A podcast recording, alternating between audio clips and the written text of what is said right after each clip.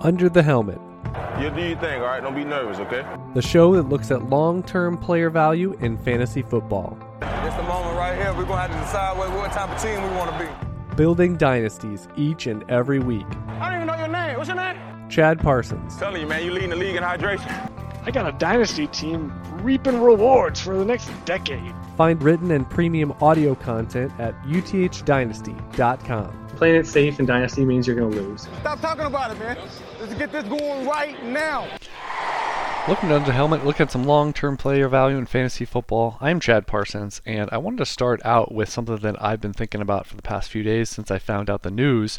And if you didn't see it, uh, we have a an announcement that, that Jim Day, who has been a long uh, supporter, content producer, podcaster, and notable name and, and profile in the fantasy football industry, that he has been diagnosed with uh, stage four cancer and he is one that's that's very close to my beginnings as a fantasy football entity, uh, growing myself in this space.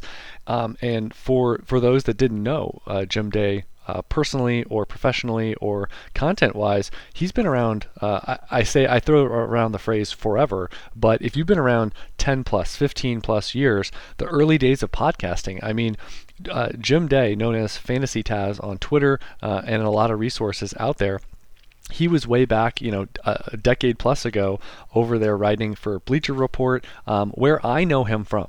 Uh, originally was through uh, GoAheadScore.com. It was a site that he created, and actually a twist of circumstances and connections. Simon Shepard, who is uh, from uh, from Europe, and he was one that came over. He was developing uh, fantasy football apps, and and now he and I are both over at Football Guys, and we have been for a few years now. But we, Simon and I, first connected through Jim Day, and through uh, Jim Day offering us uh, a platform, and opportunity, and guidance and uh, mentorship there at Go Ahead Score to have a platform. Uh, so Simon was working on a lot of tools and uh, and you know data presentation, uh, drafting tools, player value tools, things like that um, on the back end, and I was developing just a voice in the industry. Um, that was back in I want to say 2011, the season of 2011, maybe it was 2012, somewhere in that zone of time that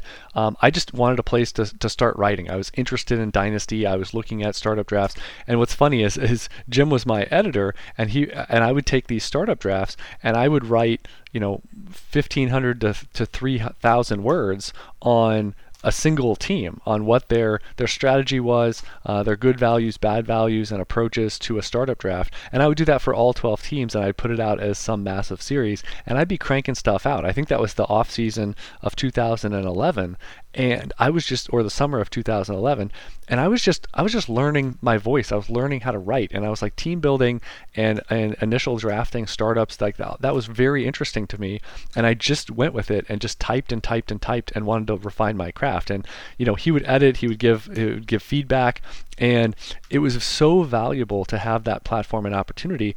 And that's something that stuck with me. Uh, just to give a shout out to to Jim Day and and what he meant to me, but also what I know he meant to plenty of others that were were going through uh, finding their way in fantasy football online. At the time, it was you know offering that platform offering that opportunity and offering feedback and positivity um, and good vibes for you know there's something here you know you have talent and and you know refine this go with it keep that passion and and and that sense of positivity and and fandom of you can do this. You know that's what i remember most from jim day as far as working uh, with him under him uh, there at Go Ahead Score for um, for that duration of time, and so I, I definitely like to pay that forward, and I've offered you know that same opportunity to others at, at UTH Dynasty over the years, whether it's podcast appearances, whether it's written written content um, on a variety of fronts that have gone on to do things on other sites, their own platforms, um, or just podcasting and having a, a, greater interest than hey, I, I, I have a few Dynasty teams in my portfolio. Going beyond that to actually analysis and being an entity in the space. Um, so so that's something that ha- I will always pay forward. And and Jim Day was one of the first people in the fantasy space that taught me that. Um, the other thing that I wanted to share about Jim Day is that I met him in person a few times. Uh, it, I came uh, across him the first time. I'll always remember the first um, expert event I, I, went to. I don't go to conventions, uh, you know, the one that's in Canton, Ohio, um, but I do like to go to expert drafts or um, expert things, and a lot of them were through SiriusXM uh, or the Flex Leagues uh, with with Jake Ciely that puts that together, and I've been to some of those events as well as others, and that's where I met, for example, Mike Tagliere, um, who's no longer with us. Um, but Jim Day, I remember going to the Big Apple, New York City. I think it was my first or second time ever there. Uh, certainly my first time wandering around the city finding my way. Uh, one time was in a big, uh, it was in the Sirius XM studio uh, building or, or radio giant building, and then another time it was just at a local uh, watering hole. Uh, and and Jim Day was, in, I think, probably the first guy there or the second guy there. I mean, he was there. Long, looked like long before I was. Reserved a table. We had a space uh, there in the the bar slash restaurant, and it was just a great time. Got there, got to meet him, and I was just again a young kid, young kid, if you will, in the space, and um, just meeting people. He was literally the first guy I met. First guy I walked in, said hi, you know, and, and he was super friendly and inviting. And again, whether it was a super quote unquote famous person in the space or me, you know, he treated everyone equally, um, and that's what I remember from him uh, as a person, just welcoming, inviting, friendly, uh, and someone that it was like everyone has somewhat something to offer, and having a valid and constructive conversation was uh, was more important than you know what your name was or what your uh, list of accomplishments in the space or in life was. Um, and that's really what, what I appreciated from him and, and learned from him. And then the other part is he was pod. So I, I, ran into Jim Day two or three times at, at events like that over the years, and it was just it was great to see him. He was a friendly face, and he was honestly that first face I saw uh, on the first event, and that was you know at least a decade ago now. Um, as I, I went to one of those uh, flex drafts uh, by Jake Ciely, and then uh, the other part was the podcasting element. He was um, I remember, and this is way back, and if, if you didn't listen to podcasts 10 plus years ago, it was difficult to A, get podcasts, and B, uh, listen to them. Like a lot of times, Blog Talk Radio was one of the few platforms that people used where they the shows were streamed live. I mean, I know they stream shows now live on uh, on YouTube, but he had the Fantasy Football Power Hour as one of his feature shows. He was on a number of other shows, and that was in a day where there was not a lot of fantasy football podcasts going on, and frankly, podcasts were just up and coming. And and Jim Day was the voice for me. You know, it was Fantasy Taz on the Fantasy Football Power Hour as one of those shows, and I believe it was on. It might have been on yeah Friday nights, and so it was kind of like a, a, TV show. Back in the day, without uh, without streaming and without you know binging a show, it was you know if you wanted to watch a certain show, hey, it's on at nine o'clock on Thursdays, and that's when you watch. You know, and if you didn't watch, then you know Friday you go to work and you go to the water cooler, and it's like they're talking about the show and you missed it. Um, and fantasy football uh, podcast was the same sort of way. Uh, it was you either listened live or you were able to download it, but then you had to uh, take that and put it onto your MP3 player manually. I remember it, it was an arduous process. Like I I was I had time to listen to podcasts, but it was like two or three times a week I would have to plug in my MP3 player to my computer and and get the files to be able to listen. And it was a wonky process. It was complicated. It didn't just appear magically uh, like a like a like a, a, a rainbow uh, jackpot, you know, a, a, pocket of gold there at the end of the at the end of the rainbow. That you actually had to go and and and procure these files yourself. And I did that for, for Fantasy Taz and for the Fantasy Football Power Hour on Fridays to listen on Saturdays and uh, and other shows throughout the week. And and that was that really inspired me to say, you know, I think this platform, having your own quote unquote radio station, even if you do one show a week or whatever the volume, and and fantasy football of having a radio station essentially of content you wanted to listen to was such a new concept for me and for many others um, at that point in time. And now it's just you know commonplace. Everyone oh you don't have a podcast? Well everyone has a podcast and it's super easy uh, thank goodness for technology developing so that we can have a voice there. But uh, again jim day was one of the first people that i recall uh, listening to in the fantasy football space, and one of the first people I absolutely respected for uh, being consistent with producing fantasy football audio content, as well as all the different avenues, like I mentioned, with being uh, being positive and, being inviting and welcoming to new entities, including myself, into the space. So, so Jim Day, just I, I wanted to publicly uh, say thank you. I've, I've emailed him as well, and if anyone listening does does want his uh, his email address to, to, to send kind words, and you have stories and, and connections with him, um, that uh, please reach out to me. Um, that's admin at uthdynasty.com, and I'm, I'm sure he would love to hear uh, more kind words from from more people uh, during these uh, during these upcoming days, weeks, and months. Next, I wanted to cover my three biggest utilization takeaways from week eight and heading towards week nine. I don't think it's a big waiver week. Um, however, I record a feature show on patreon.com slash UTH every single week that goes into deeper waiver wire strategy here on Mondays. Uh, so you have it before even your earliest waiver wire run for the following week. Um, but again, utilization report is also out for UTH premium podcast. I want to give three takeaways though that I included um, in that show. Number one, the rare running back depth chart that we might see a changing of the guard or already seeing a changing of the guard without an injury. Um, and it's in Carolina. Miles Sanders gets the big contract, and yet it could be Chuba Hubbard as the clarified guy going forward. Miles Sanders coming back from injury. However, uh, this is a case where Chuba Hubbard is playing outplaying him. And Chuba Hubbard this past week had a 21 to 10 advantage in routes and a 15 to 2 edge in carries over Miles Sanders. Miles Sanders is an old jalopy leaking oil in terms of his standing on this depth chart. You can say it's the hot hand. You can say that uh, this is going to change in future weeks. But if we gain traction and have clarity for Chuba Hubbard in the coming weeks, and it didn't take or was not fueled uh, every single week by Miles Sanders not being active, that is a massive change in the running back landscape to have someone down the stretch run here of bye weeks, someone like Chuba Hubbard that can be a clarified option. Uh, and again, on a team that playing a little better, Bryce Young looking more comfortable by the week, and being someone that can have that clarity and upside of a running back with that type of edge in terms of routes and in terms of carries. The second big utilization takeaway coming out of week eight is in Dallas. And we also, first of all, we have Brandin Cooks rising to the wide receiver two role. He had been miring all season. Thank goodness the recommendation was keep holding this guy, even in shallow formats. Don't move on from Brandin Cooks. This might be a transition thing uh, that Dallas has had some wonky game script games, but also Michael Gallup is now fading. Cooks up to the wide receiver two role, 70% route share and Michael Gallup fading to the wide receiver three role. And he was only three routes ahead of Jalen Tolbert in wide receiver 3 4, that battle. So Jalen Tolbert could be rising, Michael Gallup is fading, and Brandin Cooks could be someone that is a boon for us where we haven't started him maybe once this season. However, we might start him down the stretch. And another rabbit hole discussion point and something to keep in mind is what happens if CeeDee Lamb misses time?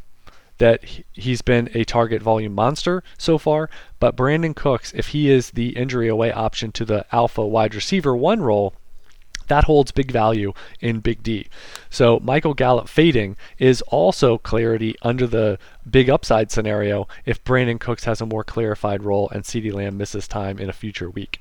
So pretty exciting from the Brandin Cooks perspective. It's a stash uh, scenario for future or for 2024 with Jalen Tolbert. And then Michael Gallup is actually someone with mid 20s roster size or shallower, could be a drop target depending on available options. And you never want to be uh, too gluttonous in terms of your roster spots for wide receiver as well. And the number three and final utilization point coming out of week eight Daniel Bellinger part of it is injury here. Well, main part is injury of why we're talking about Daniel Bellinger. But Darren Waller has had hamstring injuries throughout his career, and this is a re aggravation of an injury from 2023. And so Darren Waller's early exit in this game fueled Daniel Bellinger to have a 75% route share. The biggest question mark here with Daniel Bellinger is not what his route participation would be and what his market share of that depth chart would be in future weeks. It is more about quarterback question. If Tommy DeVito starts this next game, then Bellinger is not a good streamer. Uh, the whole passing game is a major question mark if no Tyrod Taylor, as the presumption would be, and Daniel Jones is not back. Now, there's a chance Dan- uh, Daniel Jones plays in week nine.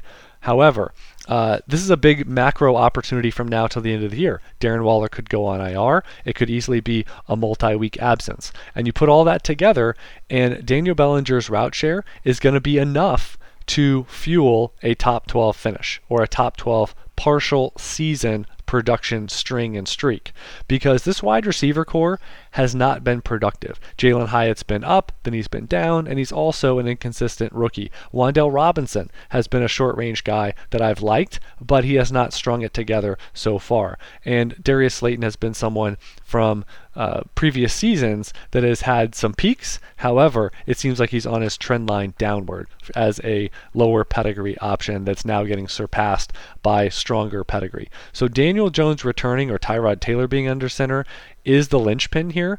But even if you don't plan on streaming Daniel Bellinger this week, or if Tommy DeVito is going to start, you hold your nose, you pick him up now because he could be someone that if you have an injury at tight end, Daniel Bellinger will have opportunities and pathways any Darren Waller missed uh, game to being a top 10, top 12 option on opportunity alone. I think he's going to have a route share similar to someone like Durham Smythe in Miami. However, he's not going to be ignored in a target perspective like Durham Smythe in Miami, where he'll be out there a ton, but it's like, are you out there? I'm not sure.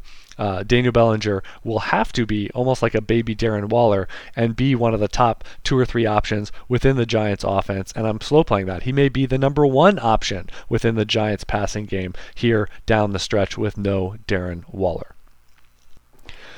Final player I wanted to bring up this week is Will Levis. He's going to be a major talking point. I think there's plenty of people that already have him in the mid teens of the dynasty quarterback position where things can only go up. Look at this career start. Look at his debut. Look at all these touchdown passes to DeAndre Hopkins. Isn't life great? Isn't life wonderful for Will Levis? And I hate to be the cold water guy. I hate to be the uh, pessimism guy, but you need to have a pause with quarterbacks that have a small sample size. Hey, look at the hot start of Jordan, just as one example, and this doesn't mean that he's going to be a success or a bust, but look at Jordan Love with his start even over a three or four week sample versus how the, the tables have turned and how things have soured from sweet lemonade to sour lemonade in terms of the perspective with some of the performances, some of the turnovers, the wins are lacking, and all those factors from his first few starts to now uh, more of a global perspective of, say, half a season. Will Levis has played one game. And I, I expected, first of all, I expected him to have uh, be pretty low in expected fantasy points which looks at his opportunities of, of where the passes are, uh, how the passes uh, were uh, allocated, and all of that. Uh, what would be the expectation in those situations at large? And he is actually quarterback 35 on the season in expected fantasy points per game. Yes, he's played one game, but it speaks to the fact that he's at 13.8 expected fantasy points in that game. And he, what did he score? 34. And here's the laughable part. I literally, when I when I uh, accrued all the the data that has been updated through week eight uh, from from Pro Football Focus, that the the funniest uh, funniest data point because I figured, well, he scored like because my, my film notes note, uh, which ended up being about 80 minutes, I, I believe, from uh, this past week on Sunday's games, 14 games. I go in depth, watch every play of every game, and distill it down, as the phrase goes, to the dynasty information you need to know. Uh, that my biggest note was these to me were not overly impressive plays. Um, and they were to some degree fluky plays um, in terms of DeAndre Hopkins, uh, an older wide receiver, uh, smoking guys on double moves. He also broke multiple tackles, I think, on a 20 to 30 yard touchdown reception that ended up uh, turning into a score. And so, not a lot of, we know actually what's going on here with Will Levis. And the funny thing, so I laughed out loud when I saw that he's, he had four touchdown passes, and touchdown passes and touchdown rate are uh, are very you know regression worthy on small sample size as well as large sample size. And he his expected passing touchdowns 0.94.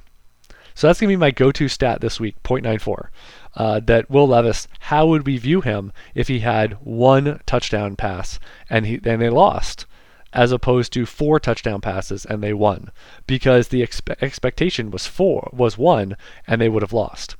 So he is behind in terms of fantasy expected fantasy points per game. He is behind uh, Tyson Bagent, Zach Wilson, Ryan Tannehill, Deshaun Watson, and firmly so, by the way, Brock Purdy, Mac Jones, Jimmy Garoppolo, Daniel Jones, PJ Walker, Desmond Ridder. So that's a lot of guys. I'm only to the mid 20s. I'm going up from the mid 30s. So he's slightly ahead of Kenny Pickett.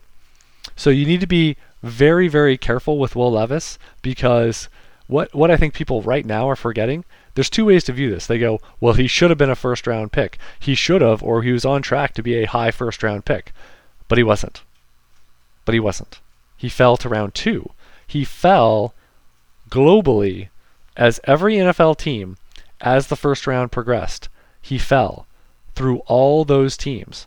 Tennessee had a chance to take him and passed all the way. He falls all the way to a point where quarterbacks are not overly successful and the hit rate is not overly high. So be very careful with overvaluing, and all of a sudden you had Levis in the QB 30 range, let's say, in Dynasty, and now you have him inside the top 20 based on one game and based on being plus three touchdowns in a single game over expectation. I think that whiplash reaction is one of the more dangerous things. And I will say, have we not learned from the Marcus Mariotas, the Derek Carrs, the Jameis Winstons, the uh, insert a bunch of quarterbacks that had much more initial success, and they started going in the top 15 to 20 of dynasty startup drafts. Uh, the the very following off season on the prospect that they will do this, won't do this. How about even Justin Fields? You know, being a top 10 fantasy option and going in the first round. Trey Lance on the prospect of starting, on the prospect of being good there with the 49ers and going in the first round. Uh, you know, and, and over, you know, Justin Herbert or over, uh, I think it was side by side with Patrick Mahomes or Josh Allen or uh, Jalen Hurts or Lamar Jackson, you know, and this is recently. And these are cautionary tales. The downside of being super aggressive on quarterback is worse than the being aggressive and being right of uh, of on the positive side, and you are right with them being good. So Will Levis is the next iteration of be very very careful, and you do not want to be over your skis in price point. If anything, and I'll be very interested to see some of the consolidation and package up and upgrade your situation with Will Levis as a sell this week more than I am let's buy off of this game and aren't you the smartest guy in the room with Will Levis. I think Will Levis is the new example uh, that can be very instructive because we, we're going to earmark a point where Will Levis, maybe today, maybe it's recently, where he's in an adjacent room where you add a small piece to him and get to Kyler Murray. You may go straight across for someone like Deshaun Watson or Brock Purdy. Uh, I think you need to be very careful um, on how much you are putting into a one game sample size at one of the most difficult positions to project uh, zero games to 10 games, and then obviously from a small sample size of one game or a few games to he's going to be the week one starter next year to he's going to be a three to five year starter to he's going to get a supermax contract to he is going to be the franchise changing and leading player. There are so many different thresholds there in terms of NFL quarterbacking, and that parallels dynasty quarterbacking because job security is a stat for uh, for dynasty quarterback valuation, where you can tolerate to some degree a lower uh, floor and well higher floor lower ceiling because there's value in being someone that is solid and steady because you know what you, touchdown rate and opportunities and uh, situations and weapons will find you for perfect storms. And you don't have to be a game changing player for those things to find you. You just have to be good enough. So we will find out in the coming weeks, and let's hope Will, Will Levis gets more opportunities. Let's hope that he gets an extended run because Examples like Will Levis, examples like Sam Howell, examples like Josh Dobbs, examples like Sam Howell. These are exactly what you want to see and what you root for in terms of the the retreads don't always get all the jobs and giving them a fair shake. This is how we find Brock Purdy's and Dak Prescott's and Kirk Cousins and Tom Brady's. So it's a great story, but from a number sense, from a fantasy sense, from a dynasty valuation sense, have a lot of pause this week. And Will Levis will absolutely be a feature show for some of the dynasty trades going down heading into week nine off the optimism of what was a touchdown infused and highly unpredictable and unexpected string of production within that game against Atlanta. As always, no ads on this show, but if you enjoy uh, some of what you hear, you're going to hear a lot more of that. Up to over 400 premium shows on the UTH premium side of podcasting. You get updated running back and quarterback injury away matrices on a weekly basis. You get refined dynasty rankings and trade calculator values on a weekly basis. Um, you also get UTH film notes and running back roundup weekly in season. Invaluable shows so that you get your bench right, so that you know uh, as if you were there watching every play of every game, like I do on Sundays into Monday, where frankly you don't have the time and you pay me so that I distill it down into a nice 60 to 80 minute show showing that uh, you don't need to watch the games. You're to get five, six, seven minutes on each NFL game and the dynasty information you need to know. That'll do it this week on Under the Helmet. I am Chad Parsons. Until next time, never settle, refuse to be average, and keep building those dynasties.